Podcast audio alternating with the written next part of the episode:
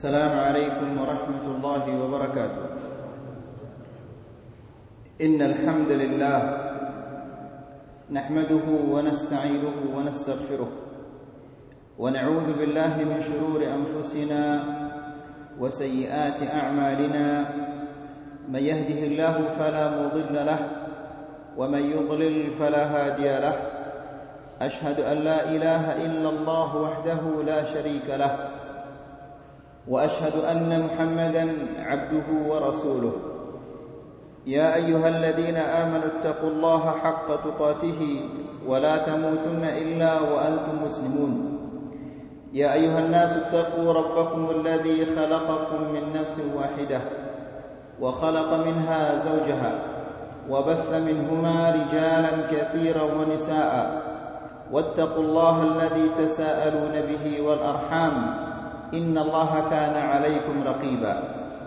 يا أيها الذين آمنوا اتقوا الله وقولوا قولا سديدا. يصلح لكم أعمالكم ويغفر لكم ذنوبكم ومن يطع الله ورسوله فقد فاز فوزا عظيما. أما بعد فإن أحسن الكلام كلام الله وخير الهدى هدى محمد صلى الله عليه وسلم.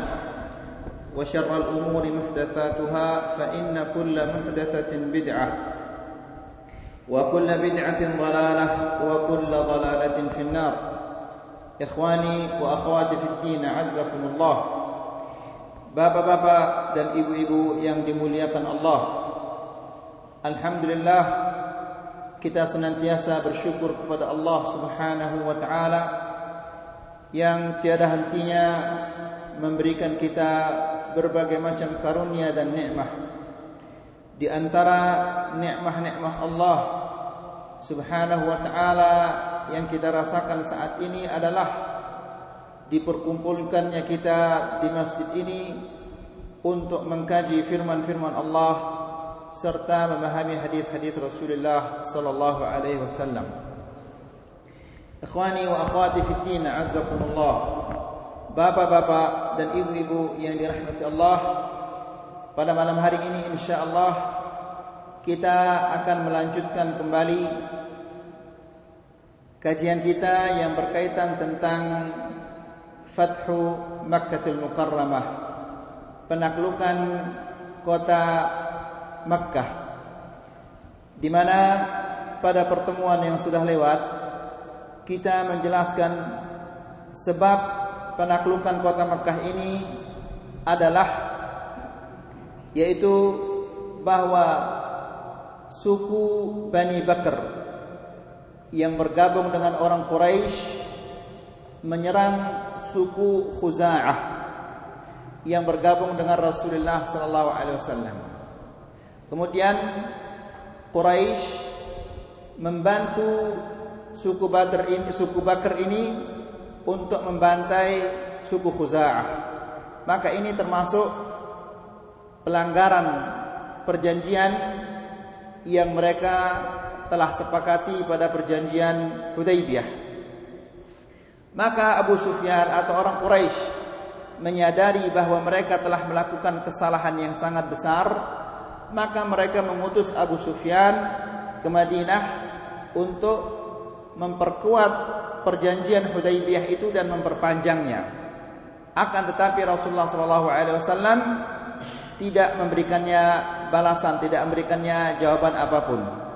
Kemudian Rasulullah Shallallahu Alaihi Wasallam mempersiapkan pasukan untuk menyerang kota Makkah.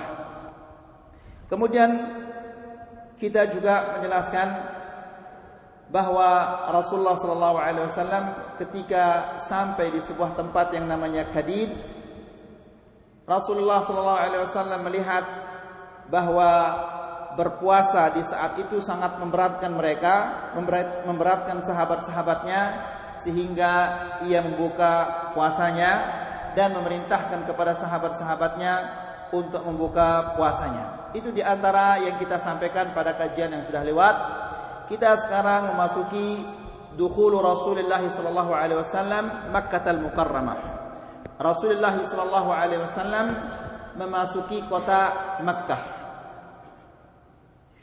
Wa fi sab wa fi sabah taqaddama Rasulullah sallallahu alaihi wasallam ila Makkah.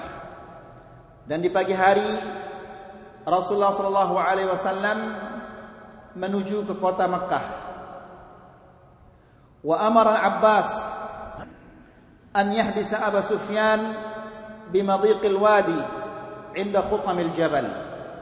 Kemudian Rasulullah memerintahkan pamannya Al-Abbas agar menahan Abu Sufyan di sebuah celah gunung, di sebuah lembah. Apa tujuannya menahan Abu Sufyan di tempat itu? Tujuannya adalah hatta tamurra bihi junudullah fayaraha. Agar ia melihat ketika pasukan-pasukan Islam ini lewat agar dilihat langsung oleh Abu Sufyan. Jadi itu tujuannya. Fafa'ala. Lalu Al-Abbas ini menjalankan apa yang diperintahkan oleh Rasulullah sallallahu alaihi wasallam lalu dia menahan atau mengurung Abu Sufyan di sebuah celah gunung. Famarratil qabailu ala rayatiha. Kemudian datanglah setiap suku-suku ini dengan membawa benderanya. Masing-masing suku membawa bendera. Kullama marrat bihi qabilatun qal. Setiap ada suku yang lewat, dia bertanya, kepada Al-Abbas. Dia mengatakan, "Ya Abbas, man hadhihi?" Dia mengatakan, "Wahai Abbas, suku apakah ini?" Maka dijawab oleh Al-Abbas, "Ini adalah suku Bani Fulan, Bani Fulan, Bani Salim misalnya."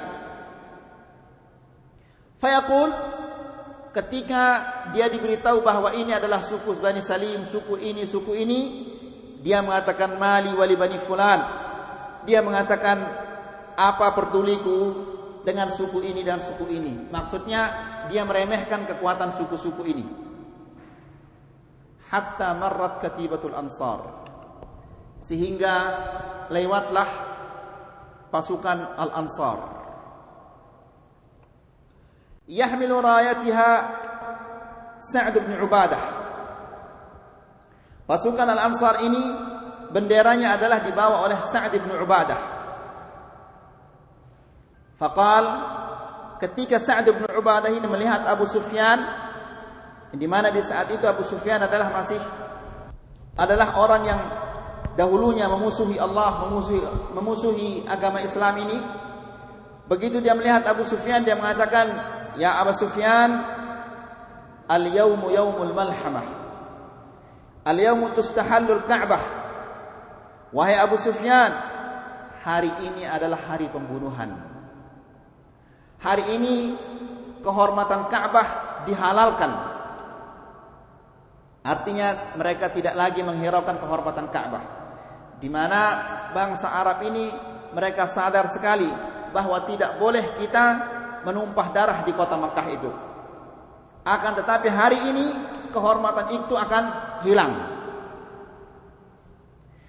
Fakal lalu Abu Sufyan ketika dia mendengar kata-kata itu dia dia mengatakan ya Abbas habbadha yaumud dimar yaumud dimar artinya adalah sesuatu yang kita harus bela. Itu arti ad-dimar. Jadi dia mengatakan wahai Abbas seandainya aku memiliki kekuatan untuk melindungi penduduk-penduduk Mekah ini. Ya dia berangan-angan kepada Al-Abbas. Ketika dia mendengar kata-kata seperti itu, dia mengatakan seandainya saja aku memiliki kekuatan, maka aku akan melindungi orang-orang Mekah dari pasukan-pasukan ini. Thumma marra Rasulullah sallallahu alaihi wasallam fi katibatil khadra. Kemudian tidak lama lewatlah pasukan Rasulullah sallallahu alaihi wasallam, pasukan yang dipimpin oleh Rasulullah sallallahu alaihi wasallam yang bersimbol bendera hijau. Fihal muhajirun wal ansar. Pasukan yang dipimpin oleh Rasulullah sallallahu alaihi wasallam ini terdapat di dalamnya oleh adalah orang-orang muhajir dan orang-orang ansar, penduduk Makkah dan penduduk Madinah. La yura minhum ilal hadid. Tidak kelihatan dari pasukan ini kecuali besi-besinya saja. Pakaian besi, topi besi dan semua besi saja yang kelihatan. Faqal Lalu dia mengatakan, Subhanallah, ya Abbas, man haula? Dia mengatakan, wahai Abbas, siapakah ini? Pasukan siapakah yang ini? Yang begini hebatnya, yang tidak nampak dari mereka kecuali pakaian-pakaian besi mereka saja. Maka dia mengatakan, "Hadza Rasulullah sallallahu alaihi wasallam fil muhajirin wal ansar." Ya Abu Sufyan, apakah kamu tidak mengetahui bahwa ini adalah pasukan Rasulullah sallallahu alaihi wasallam di tengah para muhajirin dan ansar? Qal lalu Abu Sufyan mengatakan, "Mali ahadin bihaula'i qibalun wala taqah." Sesungguhnya tidak ada orang yang mampu menghadapi mereka dan melawan mereka.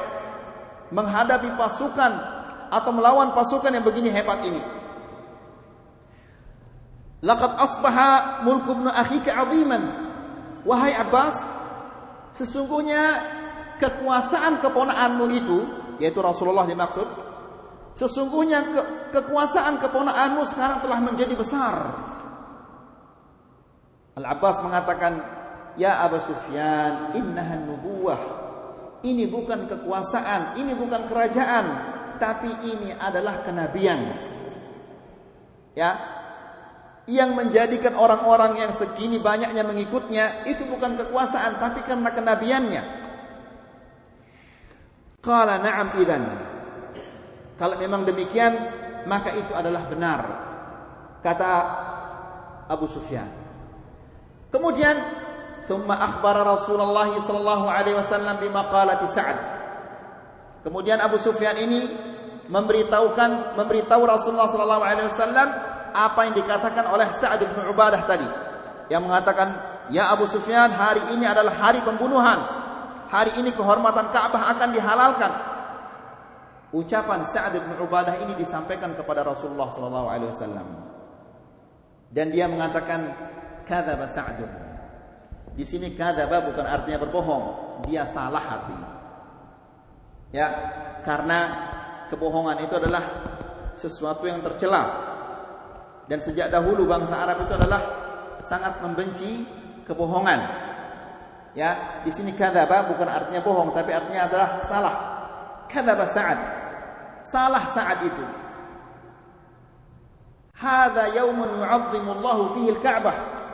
Hari ini bukan hari pembunuhan, bukan hari dihalalkan kehormatan Ka'bah, tapi hari ini adalah Allah Subhanahu wa taala akan mengagungkan Ka'bah. Wa yaumun tuksa fihi al-Ka'bah. Dan hari ini Ka'bah itu akan dikiswahkan, akan dipakaikan kuswahnya. Kuswah itu adalah apa? Tabir Ka'bah itu yang warna hitam itu. Itu namanya kuswah. Hari ini adalah Ka'bah itu akan dikuswahkan. Wa akhadha ar-rayata min Sa'ad. Kemudian Rasulullah sallallahu alaihi wasallam mengambil bendera itu dari Sa'ad. Lalu wadafa'aha ila ibnihi Qais. Kemudian bendera itu diserahkan kepada anaknya yang bernama Qais. Karena ini adalah ucapan yang sangat besar. Dia mengatakan hari ini adalah hari pembunuhan dan hari ini adalah kehormatan Ka'bah itu akan dihalalkan. Wa ba'da mururihi sallallahu alaihi wasallam setelah Rasulullah Rasulullah sallallahu alaihi wasallam dan pasukannya itu lewat asra'a Abu Sufyan hatta dakhala hatta dakhala Makkah. Lalu Abu Sufyan ini cepat-cepat masuk ke kota Makkah. Wa sarakha bi a'la sautih. Kemudian dia teriak dengan suaranya paling keras. Ya ma'syar Quraisy. Wahai orang-orang Quraisy, hada Muhammad. Ini Muhammad, ini Muhammad dan pasukan yang telah datang Qad ja'akum fima la qibala lakum bihi. Dia datang membawa pasukan yang tidak mampu kalian menghadapinya. Faman dakhala dara Abi Sufyan fahuwa amin.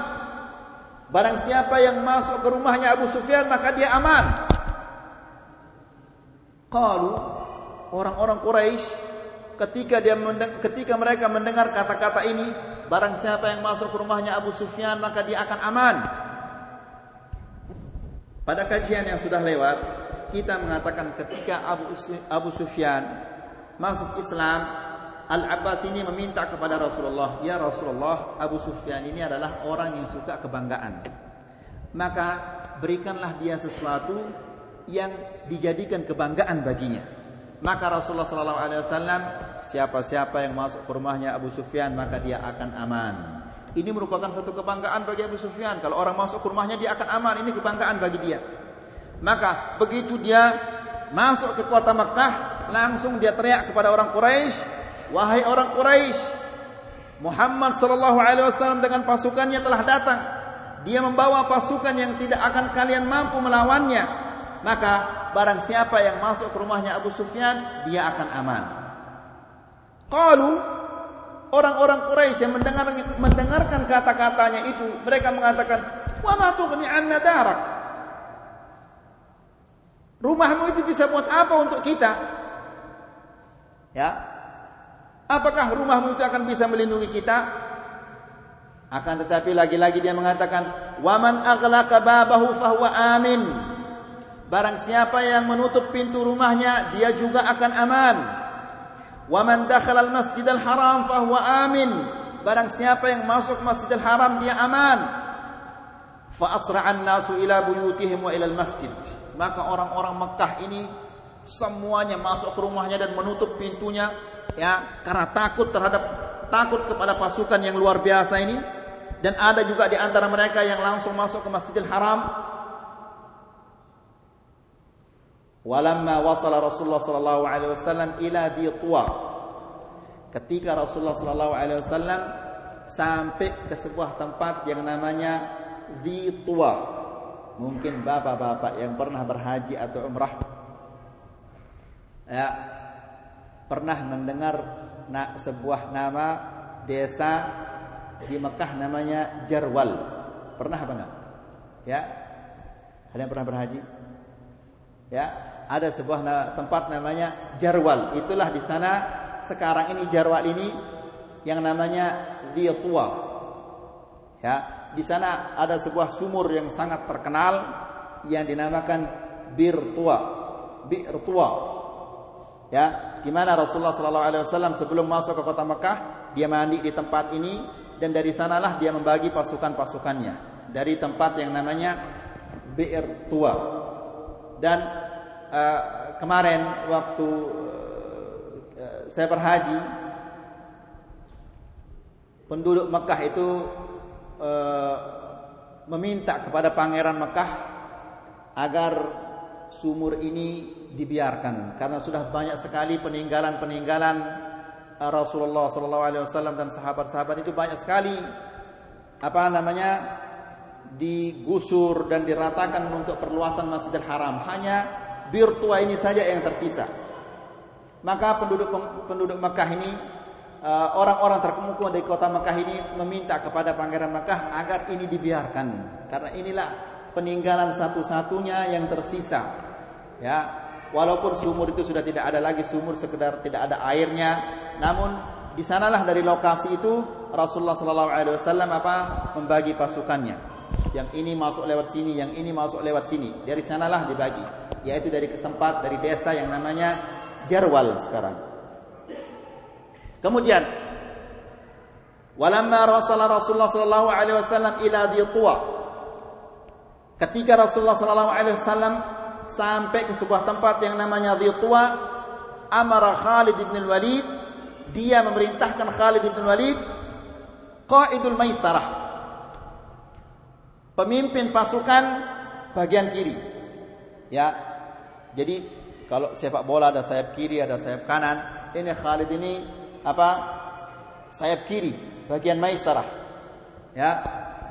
An yadkhula Makkah min asfaliha min tariqi Kudai. Diperintahkan dia masuk ke kota Makkah lewat dataran yang rendah yaitu dari Kudai.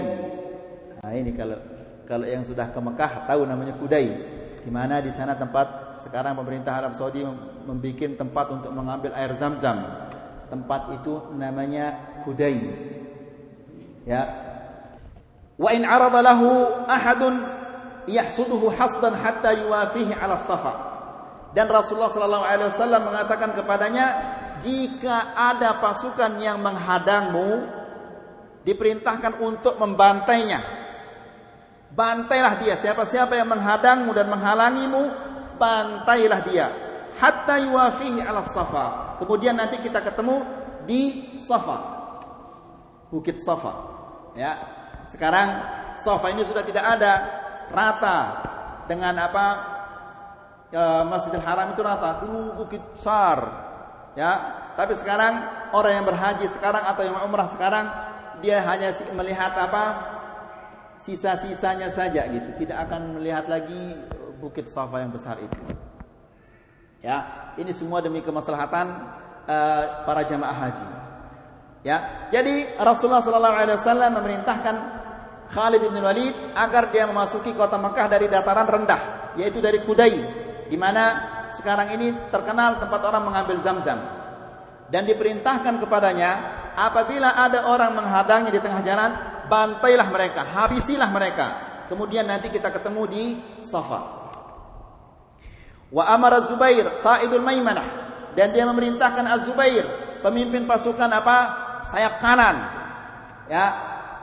Wa hamilu rayati Rasulullah sallallahu alaihi wasallam dan pembawa benderanya Rasulullah sallallahu alaihi wasallam an yadkhula Makkah min a'laha min kada' Ini diperintahkan oleh Rasulullah sallallahu alaihi wasallam agar memasuki Makkah dari dataran tingginya. Dari tempat yang namanya Kada. Kada ini sekarang adalah apa? Al-Hujun. Kalau Bapak pernah ke Makkah, Al-Hujun itu adalah tempat uh, kuburannya Khadijah radhiyallahu anha. Ya. Dari sana itu namanya Kada. Mudah-mudahan Bapak Bapak-bapak semuanya bisa uh, berhaji atau umrah ya dan mudah-mudahan kalau kalau kita sempat berhaji bersama-sama atau umrah bersama-sama bisa saya tunjukkan nah dulunya di sini tempatnya ini di sini tempatnya ini di sini Rasulullah masuk di sini dia mandi di sini dia selesai haji di sini dia menginap. Ya mudah-mudahan lah insyaallah kalau Allah Subhanahu wa taala menakdirkan kita umrah bersama-sama atau berhaji bersama-sama insyaallah bisa kita tunjukkan di mana tempat-tempat ini. An yadkhula Makkah min a'laha min kada wa yaghriza rayatahu bil hujun. Dan diperintahkan dia untuk menancapkan benderanya di desa yang namanya Al-Hujun. Wala yabrahu hatta ya'tihi Rasulullah sallallahu alaihi wasallam. Dan dia diperintahkan untuk tidak meninggalkan tempatnya sampai Rasulullah datang. Ya, jangan kamu tinggalkan tempatmu ini sampai aku datang. Kemudian wa amara Abu Ubaidah qaidur rajalah dan dia memerintahkan Abu Ubaidah pemimpin pasukan berjalan kaki.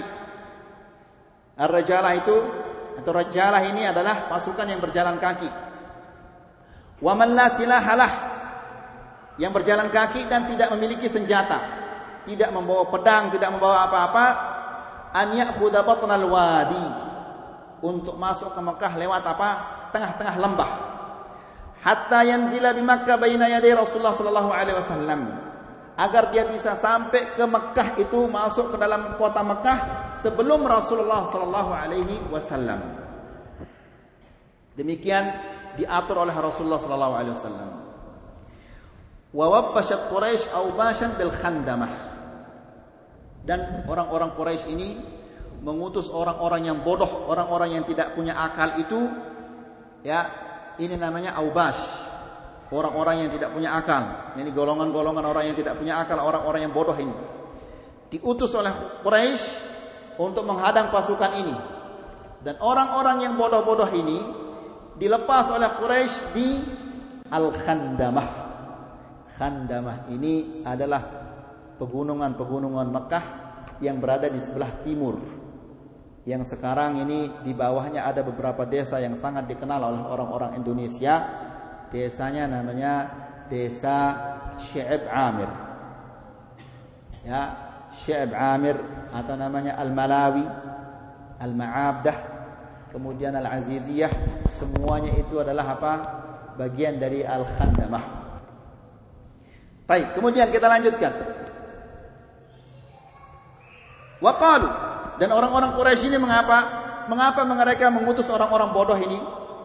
Mereka mengatakan, "In kana lahum syai'un kunna ma'ahum." Jika orang-orang bodoh ini mendapatkan sesuatu, bisa menang, bisa berhasil, maka kita juga akan beruntung. Wa illa u'tina alladhi sa'alna. Kalau tidak, maka keinginan kita telah kita raih.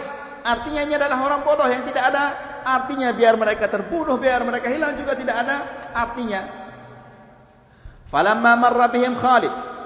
Ketika Khalid melewati mereka, orang-orang bodoh ini hasadat 12 minhum fi munawashatin khafifah. Khalid bin Walid berhasil membunuh, membasmi atau membantai 12 orang dari mereka dalam pertempuran yang begitu kecil. Wa farral baqun dan yang lain-lainnya kabur.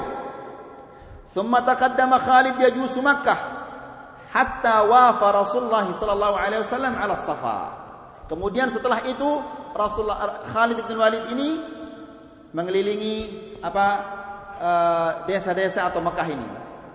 Mungkin Khandamah ini bapak yang yang lebih bapak kenal sekarang pasar Seng. Tahu ya? Terkenal itu orang-orang Indonesia pasar Seng, pasar Seng. Nah ini Khandamah ini bagian dari pasar Seng itu. Di sana di dekatnya ada desa namanya Syaib Amir dan Malawi.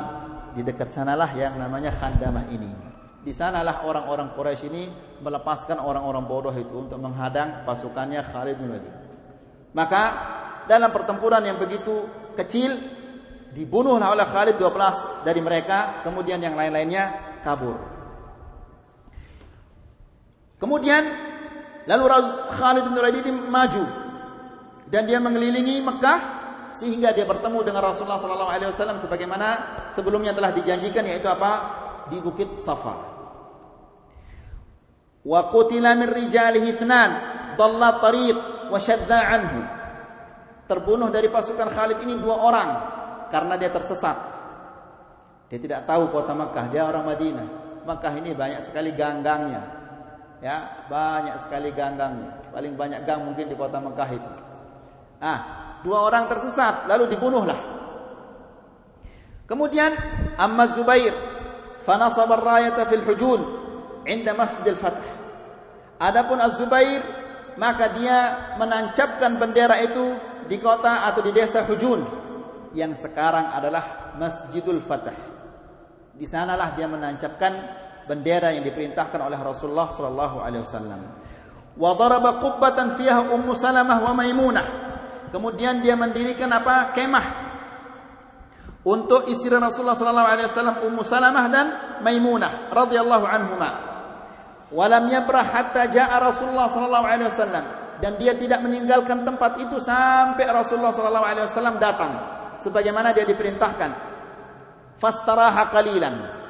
Kemudian Rasulullah istirahat sebentar di kemah yang telah dipersiapkan itu. Thumma sar. Kemudian dia melanjutkan lagi perjalanannya untuk menuju ke Masjidil Haram karena orang Quraisy ngumpulnya di sana di dekat Mekah itu, di dekat Masjidil Haram itu. Ya, suku ini, suku ini, suku ini perumahan mereka dekat dengan Masjidil Haram. Nah, Rasulullah sallallahu alaihi wasallam setelah istirahat sejenak, maka dia mau masuk ke Masjidil Haram. Wa bijanibihi Abu Bakr radhiyallahu anhu yuhadithuhu dan di sampingnya ada Abu Bakar mengajaknya berbicara wa huwa yaqra'u surat al-Fath di saat Rasulullah sallallahu alaihi wasallam menuju Masjidil Haram itu, dia membaca surat Al-Fath. Thumma dakhala Masjidil Haram. Kemudian Rasulullah sallallahu alaihi wasallam masuk ke Masjidil Haram.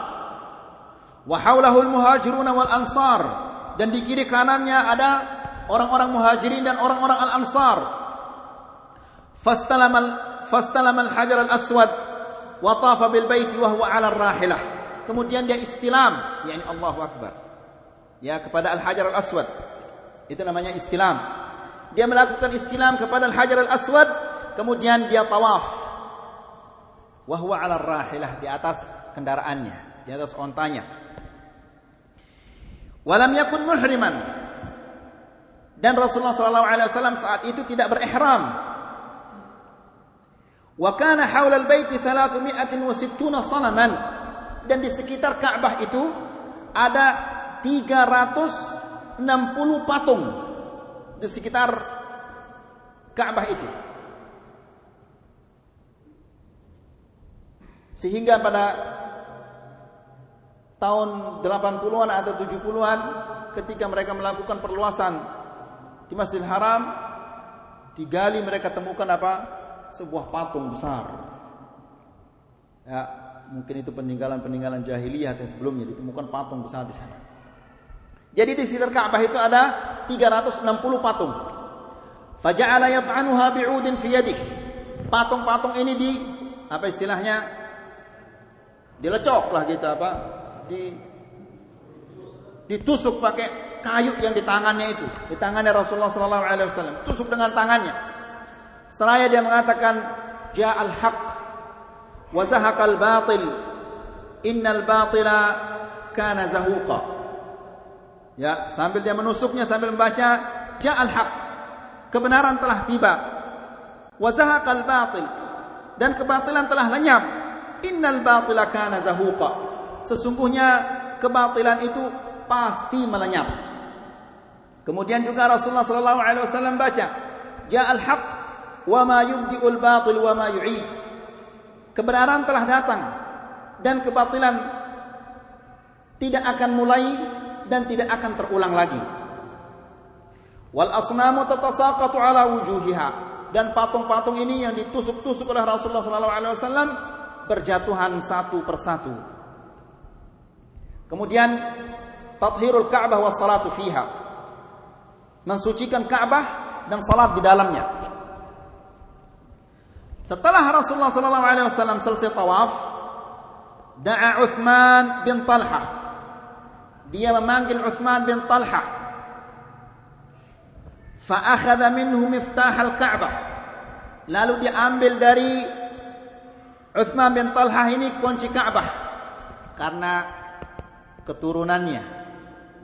Uthman bin Talha ini sampai sekarang merekalah yang memegang kunci Ka'bah itu. Jadi raja kalau mau masuk ke Ka'bah untuk membersihkannya atau penguasa Mekah itu kalau dia masuk ingin memasuk Ka'bah membersihkannya setiap tahun ya pasti dia minta dulu kuncinya dari keturunannya Utsman bin Talhah ini mengambil kunci. Fa'akhadha minhu miftah al-Ka'bah. Lalu diambil dari Utsman bin Talhah ini kunci Ka'bah wa amara bi dan diperintahkan untuk dibuka Ka'bah ini. Pintu Ka'bah itu dibuka. Thumma amara bima fiha min al-asnam fa ukhrijat wa kussirat. Kemudian Rasulullah sallallahu alaihi wasallam memerintahkan agar patung-patung yang ada di dalam Ka'bah itu dikeluarkan dan dihancurkan. Jadi dulu di dalamnya itu adalah apa? Ada patung-patung di sana. Dikeluarkan kemudian dihancurkan. Wa amara bima fiha min as-suwar famuhiyat dan semua gambar-gambar yang ada di dindingnya itu dihapus. Thumma dakhalaha huwa wa Usama bin Zaid wa Bilal. Kemudian Rasulullah sallallahu alaihi wasallam masuk ke dalam Ka'bah bersama Usama bin Zaid dan Bilal masuk ke dalam Ka'bah. Fa aghlaqa bab Lalu ia tutup pintu Ka'bah itu. Wastaqbala al-jidar alladhi yuqabilah. Kemudian dia menghadapi dinding Ka'bah yang menghadapinya. Wa huwa ala bu'di thalathati adru' dan dindingnya itu berjarak dari Rasulullah sallallahu alaihi wasallam tiga hasta. Dinding yang menghadapinya. Wa an yasarihi amudun wa an yaminihi amudan. Di sebelah kirinya ada satu tiang dan di sebelah kanannya ada dua tiang. Wa wara'ahu thalathatu a'midah dan di belakangnya ada tiga tiang. Fasalla rak'atain. Kemudian dia salat dua rakaat di dalam Ka'bah itu. Thumma dara fil bait. Kemudian dia berputar di dalam Ka'bah itu, mutar melihat-lihat. Wa kabbara fi. Dan dia membaca mengucapkan takbir di setiap sudut, setiap pojok dari Ka'bah itu. Wa wahhadallah dan mengucapkan la ilaha illallah, mengucapkan kalimat tauhid bertakbir dan mengucapkan kalimat tauhid di setiap sudut Ka'bah ini. La tatriba alaikum. Tidak ada apa-apa bagi kalian. Artinya kata la tatrib ini adalah kata-kata pemaafkan. Thumma fatahal bab. Setelah Rasulullah sallallahu alaihi wasallam salat dan keliling di dalam Ka'bah itu, kemudian dia buka pintu Ka'bah itu. Wa kanat Quraisy qad mala'atil Masjidil Haram. Dan orang-orang Quraisy ini telah memenuhi Masjidil Haram. Penuh dengan orang Quraisy Masjidil Haram itu. Sufufan mereka berbaris-baris. Jadi mereka menanti kira-kira kita akan diapakan sekarang ini sama Muhammad ini. Ya, mungkin saya akan digorok ini dulu saya paling banyak menyakitinya. Saya dulu mencaci makinya. Kira-kira saya akan diapakan sekarang ini. Jadi semua mereka itu takut. Mereka berbaris dalam keadaan apa? Takut. Jangan-jangan kita akan disembelih oleh Muhammad sallallahu alaihi wasallam. Fa akhadha bi'adadatil bab. Kemudian Rasulullah sallallahu alaihi wasallam memegang dua penyangga pintu itu. Fa khataba khutbatan balighah bayyana fiha katsiran min ahkamil Islam. Rasulullah sallallahu alaihi wasallam berkhutbah khutbah yang balighah yang indah yang begitu bagus. Di dalam khutbahnya dia menjelaskan hukum-hukum Islam. Wa asqata umurul jahiliyah dan dia menggugurkan menghapus semua perkara-perkara jahiliyah itu. Wa a'lana 'an dhahabi nukhwatiha nukhwatiha. Kemudian juga Rasulullah sallallahu alaihi wasallam mengumumkan bahwa kesombongan, keangkuhan jahiliyah itu tidak ada lagi. Jadi kalau dulu orang-orang Quraisy itu menganggap dirinya dia paling tinggi, ah, suku paling tinggi, boleh melakukan apa saja orang Quraisy. Ya, maka kesombongan-kesombongan jahiliyah itu semuanya telah dihilangkan oleh Rasulullah sallallahu alaihi wasallam dalam khutbahnya yang balighah itu. Tsumma Setelah itu dia mengatakan dan inilah yang ditunggu-tunggu oleh orang Quraisy. Ya ma'syara Quraisy. Wahai orang-orang Quraisy, ma tarawna anni fa'ilun bikum. Kira-kira apa yang kalian mengira bahwa saya akan lakukan kepada kalian? Kira-kira saya akan apakan kalian? Saya panggang, saya goreng kalian sekarang ini. Kira-kira saya akan apakan kalian ini? Apa kata mereka? Qalu khaira. Mereka mengatakan pasti kamu akan melakukan yang terbaik untuk kita. Coba sekarang mereka mengatakan demikian. Kalau dulu disumpah senak dia. Sekarang mereka mengatakan qalu khaira, pasti baik. Ya, engkau akan melakukan yang baik. Akhun karim wa ibnu akhin karim. Engkau adalah saudara yang baik dan anak dari saudara kami yang baik. Engkau adalah saudara yang mulia dan anak dari saudara kami yang mulia. Sekarang mereka mengatakan demikian karena mereka sudah lemah. Kalau dulu mereka caci maki Rasulullah sallallahu alaihi wasallam dan mereka sakiti. Qal la tatriba alaikumul yaum. Ya, tidak ada apa-apa bagi kalian hari ini. Artinya saya, saya maafkan kalian hari ini. Idhabu fa antumut tulaqa. Silahkan pergilah kalian semua kalian bebas. Dibebaskan mereka semua oleh Rasulullah sallallahu alaihi wasallam. Yang menyakitinya, yang memakinya semuanya dibebaskan oleh Rasulullah sallallahu alaihi wasallam. Thumma nazala wa jalasa fil Masjidil Haram.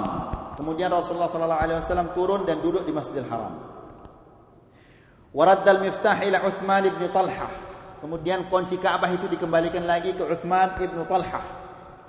Dan dia mengatakan, Khudhuha khalidatan talidatan la yanzi'uha minkum illa zalim. Ambillah kunci ini khalidah, kekal, talidah, turun temurun. Ya, anak-anak anak kalian. Tidak ada orang yang merebutnya dari kalian melainkan dia adalah orang yang zalim. Jadi sampai sekarang kunci Ka'bah ini berada sama mereka. Ya. Siapa-siapa mau masuk? Raja, pembesar dari mana saja. Kalau mereka tidak memberi kunci, ya sudah tidak mereka akan masuk. Kapan kita akan diberi kunci? Nanti seminggu. Ya sudah, nanti. Jadi tidak ada orang berani merebut kunci itu, tidak ada orang berani memaksa mereka. Berdasarkan hadis ini, siapa-siapa yang mengambilnya dari kalian, maka dia adalah orang yang zalim. Sehingga tidak ada orang yang berani mengambil kunci ini atau merebutnya dari mereka. Ya, siapa-siapa yang mereka izinkan yang beri kunci, ya dia bisa masuk. Kalau mereka tidak diberi kunci, mereka tidak masuk. Ya. Kemudian al-bai'ah Thumma atas Safa. Kemudian Rasulullah sallallahu alaihi wasallam mendatangi bukit Safa. Fa'ala alaihi haitsu yanzur ila al-bait. Kemudian dia naik ke bukit Safa di mana dia bisa melihat ke Ka'bah. Farafa'a yadayhi yad'u. Kemudian dia mengangkat kedua tangannya dan berdoa. Thumma bay'an nas 'ala al-Islam. Kemudian dia membaiat orang-orang ini agar mereka memasuki agama Islam. Wa mimman aslama yawma idzin Abu Quhafah, walidu Abi Bakar. Di antara orang-orang yang masuk Islam pada hari itu adalah Abu Quhafah. Abu Quhafah ini adalah bapaknya Abu Bakar radhiyallahu taala anhu. Fafariha Rasulullah sallallahu alaihi wasallam bi islami. Rasulullah sallallahu alaihi wasallam sangat gembira melihat bapaknya Abu Bakar ini masuk Islam. Thumma bay'an nisaa ba'da rijal. Kemudian Rasulullah sallallahu alaihi wasallam membaiat para wanita setelah membaiat para laki-laki. Apa di antara isi-isi baiat itu? Baiat para wanita ini ala alla yusyrikna billahi syai'an. Perjanjiannya adalah atau baiatnya adalah mereka tidak menyekutukan Allah Subhanahu wa taala dengan sesuatu apa pun. Wala yasriqn dan mereka juga tidak akan mencuri. Wala yaznin dan mereka tidak akan berzina. Wala yaqtulna auladahun dan mereka tidak akan membunuh anak-anak mereka. Itu baiat mereka atau perjanjian mereka dengan Rasulullah sallallahu alaihi wasallam. Wala ya'tina bi buhtanin yaftarinahu baina aydihinna wa arjulihin dan mereka tidak mengadakan kedustaan yang diada-adakan di antara kedua tangan mereka dan kaki mereka. Maksudnya di sini adalah kedustaan-kedustaan tentang hubungan antara laki-laki dan seorang perempuan, laki-laki dan suaminya. Ya, tidak lagi menuduh, wah ini istrimu telah berzina dulu. Ini sesungguhnya ini anak ini bukan anakmu, anaknya fulan-fulan. Ya, ini yang dimaksud adalah kedustaan antara kedua kaki mereka dan kedua antara kedua tangan mereka dan kaki mereka. Yaitu kedustaan-kedustaan yang berhubungan antara laki-laki dan perempuan. Wala ya'sinahu fi ma'ruf dan tidak memaksiati, tidak menentang Rasulullah sallallahu alaihi wasallam dalam perkara-perkara yang ma'ruf. Thumma bay'a wa mimman bay'a yawma idzin minan nisa. Di antara wanita-wanita yang membaiat pada hari itu adalah Hind binti Utbah imra'atu Abi Sufyan. Hind bin Utbah istrinya Abu Sufyan yang membaiat Rasulullah sallallahu alaihi wasallam. Ja'at mutanaqqibah mutanakkirah. Dia datang kepada Rasulullah sallallahu alaihi wasallam dalam keadaan apa? Menyamar. Ya, dia menyamar. Kenapa dia menyamar? Khaufan ala nafsiha mimma kanat qad fa'alat bi Hamzah. Karena dia takut atas perbuatannya kepada Hamzah. Di mana dia menyobek perut Hamzah setelah Hamzah itu apa? Terjatuh di peperangan Uhud. Maka atas perbuatannya itu dia sangat khawatir. Maka ketika dia membaiat itu, dia menyamar, dia tutup wajahnya. Ya. Falamma tammat lahal bai'ah, maka setelah jadi baiat oleh Rasulullah sallallahu alaihi wasallam, dia mengatakan, "Ya Rasulullah, wahai Rasulullah, ma kana ala wajhi al-ard min ahli khiba'in ahabba ilayya an yudhallu min ahli khiba'ik." Wahai Rasulullah, tidak ada di muka bumi ini rumah atau keluarga rumah, keluarga atau penghuni rumah yang saya senang dia terhina seperti rumahmu. Maksudnya isi rumahmu. Ya, tidak ada keluarga yang saya ingin melihat mereka terhina seperti keluargamu. Thumma asbaha thumma asbaha al-yawma ala wajhi al-ard thumma ma thumma ma asbaha al-yawma ala wajhi al-ard ahla khiba'in ahabba ilayya an yu'azzu min ahli khiba'ik.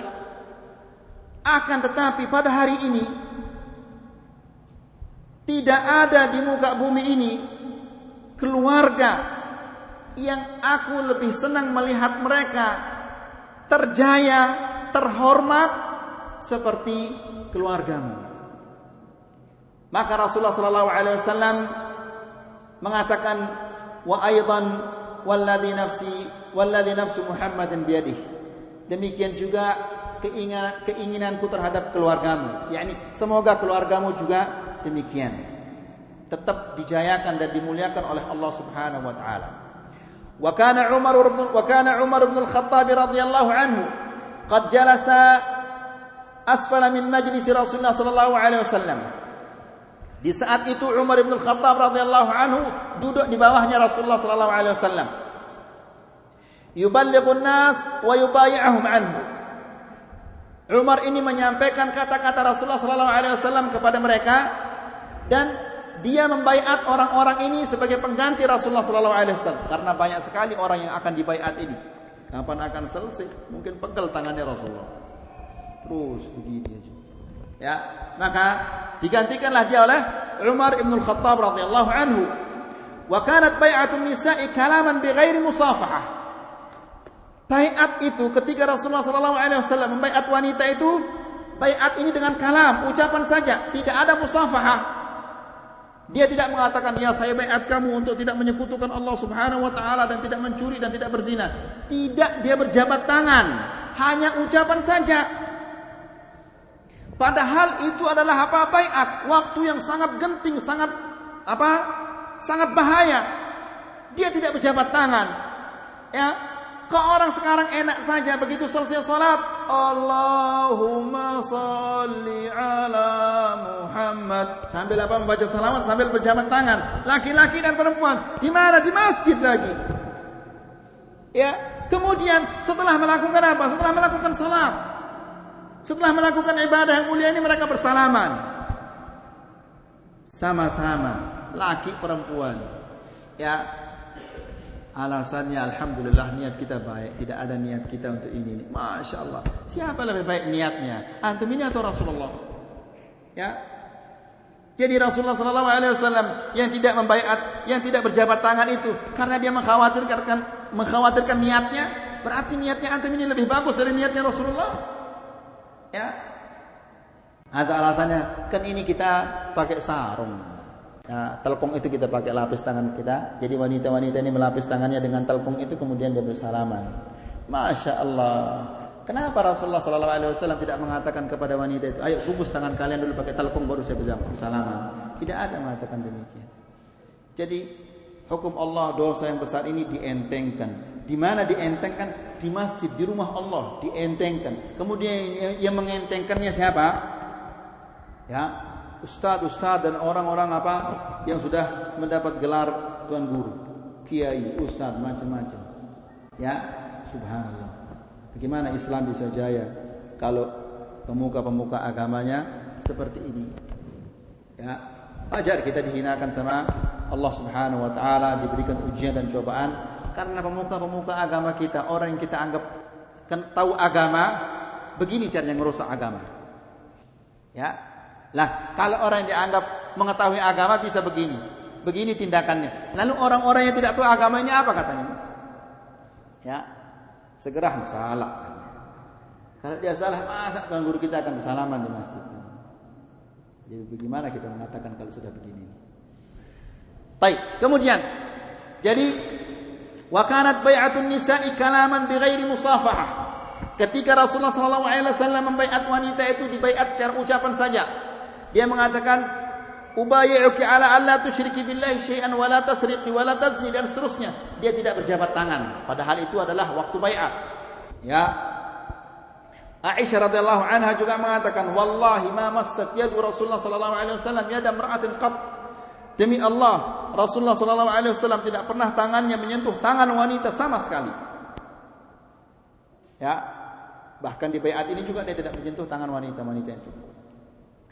Wa qad jaa ba'dun nisa'i liyubayi'u Rasulullah sallallahu alaihi wa qad jaa ba'dun nas liyubayi'u Rasulullah sallallahu alaihi wasallam 'ala. Kemudian ada beberapa orang datang kepada Rasulullah sallallahu alaihi wasallam mereka membaiatnya untuk berhijrah. Ya Rasulullah saya baiat kamu untuk saya saya akan berhijrah dari kota Mekah ini. Akan tetapi Rasulullah sallallahu alaihi wasallam mengatakan dhahaba dhahaba ahlul hijrah bima fiha. Ya, orang-orang telah melakukan hijrah La hijrah ba'da fath Makkah. Tidak ada lagi hijrah setelah pembebasan kota Makkah ini. Setelah penaklukan kota Makkah ini tidak ada lagi hijrah. Yang dimaksud hijrah di sini adalah hijrah dari kota Makkah ke kota Madinah, tidak ada lagi. Ya. Namun hijrah dari kota dari tempat di mana kita tidak bisa melakukan syariat Islam itu tetap sampai hari kiamat. Karena Rasulullah sallallahu alaihi wasallam mengatakan la tanqati'ul hijrah hatta tanqati'ut taubah. Wa la tanqati'ut taubah hatta tatlu' asy-syamsu min maghribiha. Hijrah itu tidak akan putus sampai tobat itu putus. Dan tobat itu tidak putus sampai matahari terbit dari dari barat. Baru tobat itu terputus, tertutup. Jadi yang dimaksud oleh Rasulullah SAW di sini adalah hijrah dari kota Mekah ke kota Madinah ini sudah tidak ada. Karena kota Mekah sekarang sudah menjadi kota apa? Islam. Ya, maka tidak perlu lagi hijrah. Kalau dulu mereka hijrah karena mereka ditindas, tidak bisa melakukan ibadah, tidak bisa sholat, tidak bisa baca Quran, maka mereka diharuskan untuk hijrah. Namun sekarang sudah menjadi kota Islam, maka untuk apa mereka hijrah? Ya, la hijrah ba'da fathi Makkah. Tidak ada lagi hijrah setelah penaklukan kota Makkah, walakin jihadun wa Yang ada adalah jihad dan niyah. Maksudnya berjihad di jalan Allah wa niyah dan ikhlas di dalam berjihad. Niyah di sini adalah maksudnya adalah mengikhlaskan niyah kepada Allah. Ya, yang ada jihad dan mengikhlaskan niat kita kepada Allah Subhanahu wa taala. Wa idza stamfartum fanfiru. Dan apabila kalian diminta untuk pergi berjihad, berperang, maka segeralah kalian keluar untuk berperang. Inilah yang bisa kita sampaikan yang berkaitan tentang penaklukan kota Mekah ini mudah-mudahan apa yang kita sampaikan ini bisa bermanfaat dan mudah-mudahan apa yang kita sampaikan ini bisa menambah keimanan kita dan ketakwaan kita dan bisa menambahkan uh, kecintaan kita kepada Rasulullah sallallahu alaihi wasallam dan sahabat-sahabatnya semoga Allah Subhanahu wa taala mengumpulkan kita dengan mereka di al-firdaus al-a'la amin Allahumma amin wa akhir da'wana alhamdulillahi rabbil alamin